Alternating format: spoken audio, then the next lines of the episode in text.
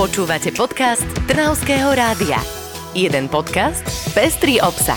Trnavské rádio.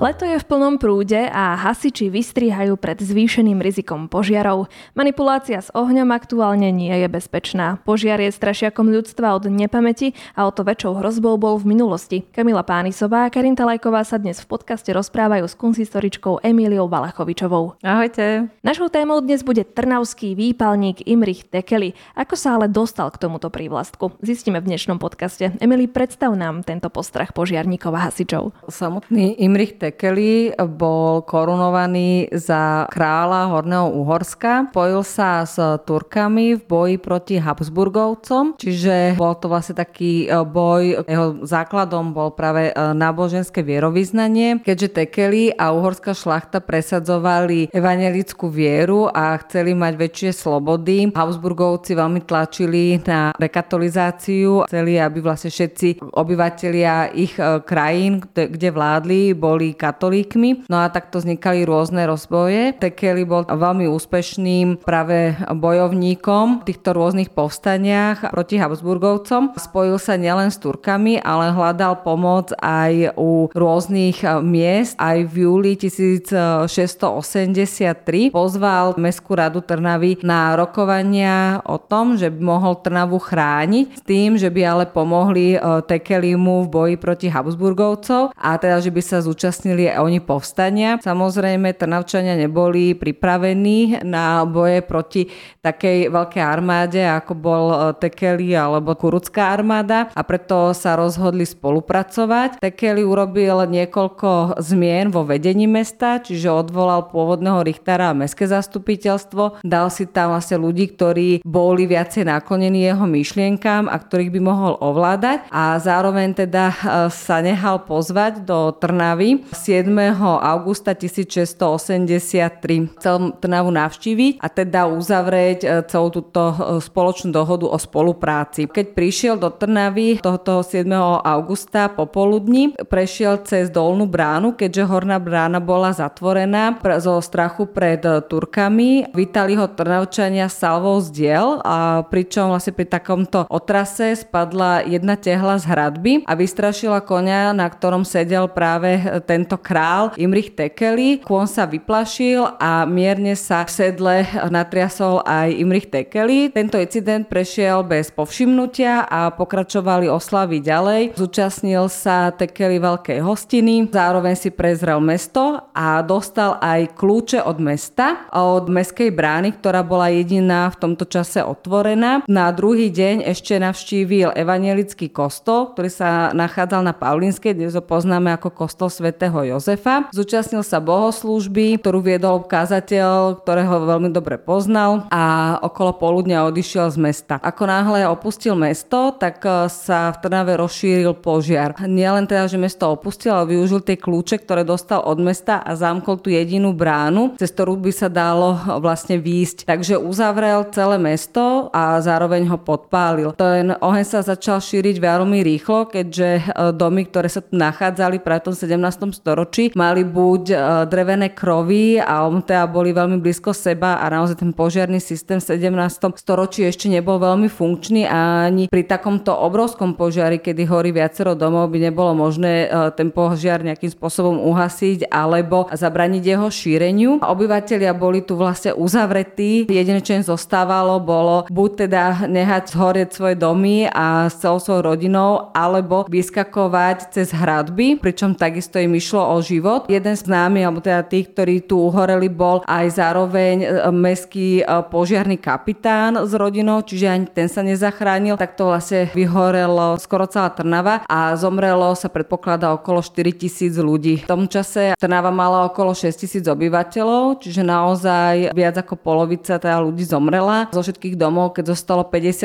tak to je veľmi málo. Je to v podstate tak obrovský požiar, ktorý zasiahol Trnavu, že iné mesta by napríklad boli zrovnané so zemou a boli by postavené na novo. A len tá Trnava sa rozhodla, že nakoniec sa s týmto celým vyrovná a vznikala v podstate skoro od znova. Jedna z takých tých najväčších stavieb, ktoré teda zhoreli, ktoré podpálili vojaci Tekeliho, tak bola mestská radnica, miesto, na ktoré bol teda veľmi nahnevaný, že práve ho takýmto spôsobom zosmiešnili. Čiže dôvod celého tohto požiaru a tejto pomsty bolo vlastne len to, že spadla neumyselne tehla a vyplašila koňa a tá pomsta bola naozaj veľmi krutá. Pokračoval Tekeli v ďalších požiaroch alebo týmto to celé skončilo? Ešte to malo pokračovanie tento požiar, pretože Imrich Tekeli postupoval ďalej teda na Viedeň, kde sa odohrala veľká bitka medzi cisárskym vojskom a Tekelim. Túto bitku Tekeli prehral a musel sa stiahnuť už úplne na dobro z Uhorska a odišiel do Osmanskej ríše, alebo teda, kde bol pod ochranou tureckého sultána, pretože s ním aj teda spolupracoval a Turci mu hodne pomáhali práve v týchto rôznych bitkách a vďaka ním aj vyhral. Tak to aj skončil vlastne ten boj protestantizmu medzi katolicizmom a vlastne vyhral opäť cisársky dvor a Habsburgovci. A pri odchode z Uhorska ešte Imrich Tekeli stihol opäť prechádzať cez Trnavu. Bolo to 25. septembra 1683. To, čo zostalo v Trnave, čo ešte bolo uchránené pred požiarom, to všetko vykradol a máme aj presne súpisy toho, čo všetko pobral. Asi taký najväčší krádež zlatej buly za zakladateľskej listiny mesta Trnava z roku 1238.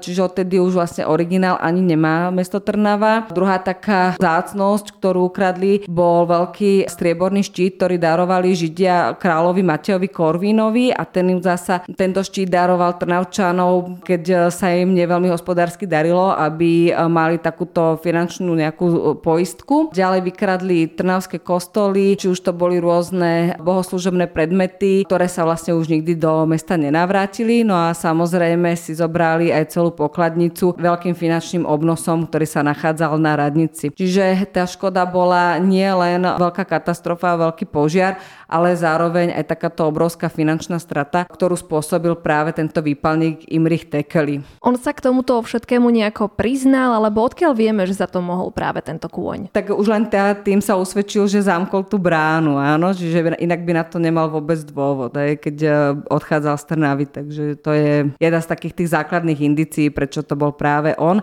a predpokladám, že ani sa tým netajil a skôr sa tým chválil aj potom všade na okolí, že práve on je ten, vďaka ktorému vyhorelo mesto Trnava. Ktoré budovy v meste ostali neporušené po tomto požiari? Máme ešte nejaké pozostatky týchto budov? Zachovali sa nám stredoveké mešťanské domy, ktoré teda ešte do dnešnej doby stoja a sú z obdobia stredoveku. Určite môžeme vďačiť tomu, že boli postavené z tehál, čo je materiál, ktorý práve pri požiari získava svoju pevnosť viac ako iné materiály.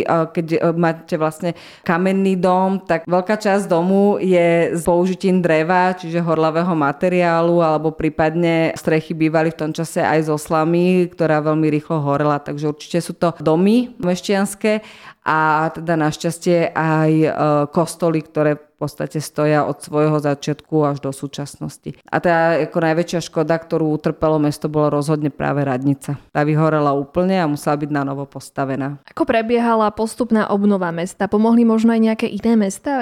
Dozvedeli sa o tomto incidente aj ľudia z iných krajín a chceli pomôcť? Stalo sa niečo takéto? Myslím, že takéto dobročinné aktivity v minulosti neboli veľmi populárne, lebo najväčšiu účasť finančnú mal určite cisár, Habsburgovci, ktorí dali mestu skôr rôzne ústupky, ktoré ich finančne nič nestáli. To znamená, že mali nejaké obdobie, kedy nemuseli platiť dane a tým pádom mohli si našetriť financie na to, aby mohli postavať na novo svoje obydlia, prípadne verejné inštitúcie, ktoré boli potrebné. A určite teda cirkev a arcibiskup, keďže tento mal sídlo, tak boli takisto veľkým finančným zdrojom pri obnove mesta Trnava. Ale vždy to vychádzalo hlavne od obyvateľov. Tak tak ako sme si už vo viacerých podcastoch hovorili, pokiaľ Trnavek prišlo k nejakej zmene a niečo nové tu vzrástlo alebo nejako sa Trnava posunula, tak vždy za tým boli práve obyvatelia mesta. Ja by som sa naspäť vrátila k tomu Tekelimu. Nazývali ho aj ako slovenského kráľa. Prečo to tak bolo? Takýto titul v podstate dostal ešte od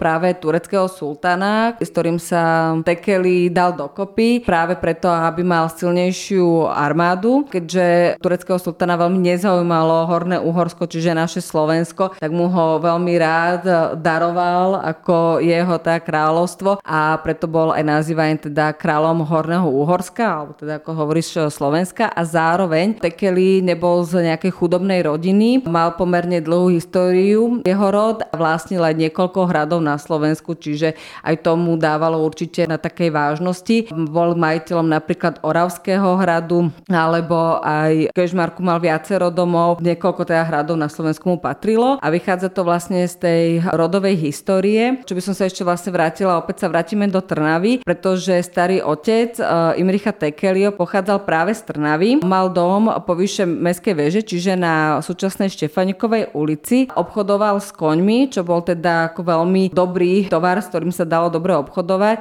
a dodával ho Turkom, teda už vlastne tam začínajú tie vzťahy s Osmanskou ríšou a proti Habsburgovcom, ale aj do iných európskych krajín, a vďaka tomu v podstate veľmi rýchlo zbohatol a dokázal si vlastne z tých našetrných peňazí aj kúpiť šlachtický titul, a tým v podstate ako tento rod tak nejak zrástol a už práve vlastne starý otec Imricha Tekeliho si kúpil viacero hradov na Slovensku. Jeho otec Štefán, tak ten už bol vlastne uhorským magnátom, čiže ten už naozaj bol v podstate veľmi majetným mužom a dokázal svojmu synovi Imrichovi dať veľmi dobré vzdelanie, teda hlavne na evangelickej škole, na evangelickom liceu, a teda aj mu dal do vienka teda tú evangelickú vieru a teda bol vychovávaný práve v tejto evangelickej viere, a tam aj vlastne sa zrodila tá práva myšlienka, ktorú ale mal nielen Imrich Tekeli, ale viacero šlachticov na Slovensku, že chceli práve, aby aj evangelici mali rovnaké alebo aspoň lepšie práva, ako mali v tej dobe. Čiže to bolo vlastne dosť veľa útlaku zo strany samotných Habsburgovcov, že vlastne nemohli v tom čase vôbec evanjelici mať svoje bohoslúžby, boli im brané kostoly,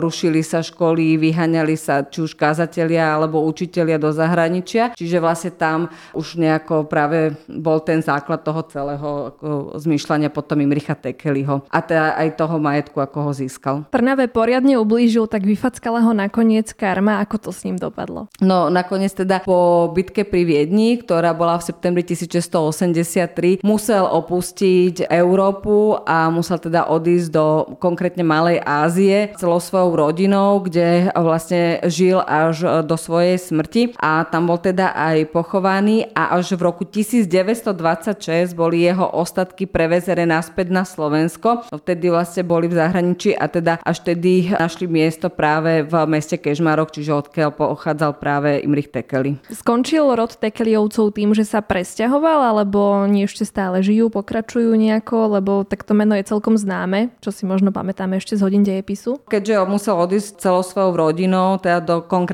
do mesta Izmir, tak vlastne tam aj celá rodina skončila, takže tým pádom aj tento rod už viacej na Slovensku nebol. Tieto hrady potom dostali nových majiteľov.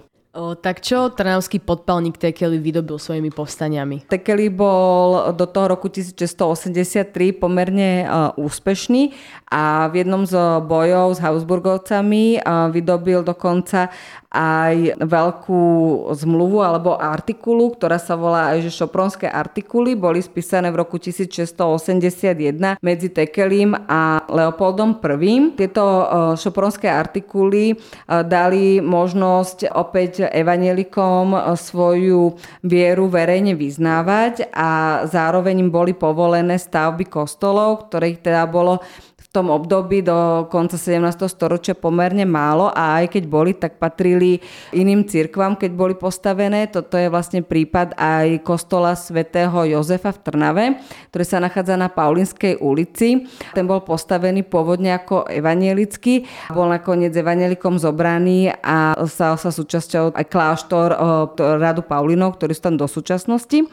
Práve aj keď si predstavíme tento kostol, tak si môžeme viacej povedať o tom, ako sa práve mali stavať evanjelické kostoly, pretože sa museli odlišovať od tých rímskokatolických a to bolo viacej bodov, ktoré práve boli súčasťou artikul a preto sa nazývali aj tzv. Artikulárne kostoly, čiže mali presne predpísané pravidlá. Ja by som spomenula také najzákladnejšie. Jeden z nich teda bolo, že musel byť postavený na okraji obce alebo mimo mestských hraníc a práve ten evanjelický trnavský kostol, ten sa nachádzal na Paulínskej ulici, ktorú sme už aj viackrát spomínali ako Žabiu ulicu, čiže ulicu mestskej chudoby, čiže na tej najhoršej Trnavskej ulici. Ešte horšie ako teda bývali židiaci mali evanjelici svoj kostol. Druhé pravidlo bolo, že musel byť postavený v priebehu jedného roka. To bolo vlastne také obmedzenie, keď naozaj museli najprv pozbierať všetky finančné prostriedky na stavbu, všetko museli mať zabezpečené a už potom stavať, aby to vlastne tí evanjelici stihli do jedného roka, čo bolo naozaj veľmi prísne. Ďalej musel byť celý z dreva a postavený bez použitia kovových prvkov. Toto bola taká artikula, ktorá sa dala trochu meniť, ale určite poznáme na Slovensku dodnes zachované a veľmi často navštevované tzv. Drevené kostoly, ktoré patria aj pod UNESCO a tie sú práve postavené podľa tejto artikuly, čiže z dreva a bez použitia kovových prvkov. Ďalší taký znak práve evanjelického kostola bolo, že nesmel mať väžu a to opäť, keď si predstavíme ten náš trnavský kostol svätého Jozefa, tak on vlastne nemá väžu, on má iba zvonicu a teda vlastne je podľa tejto artikuly postavený, čiže bez väže a vchod nesmel byť priamo z ulice. Tak toto tiež nie je u nás v Trnave dodržané, ale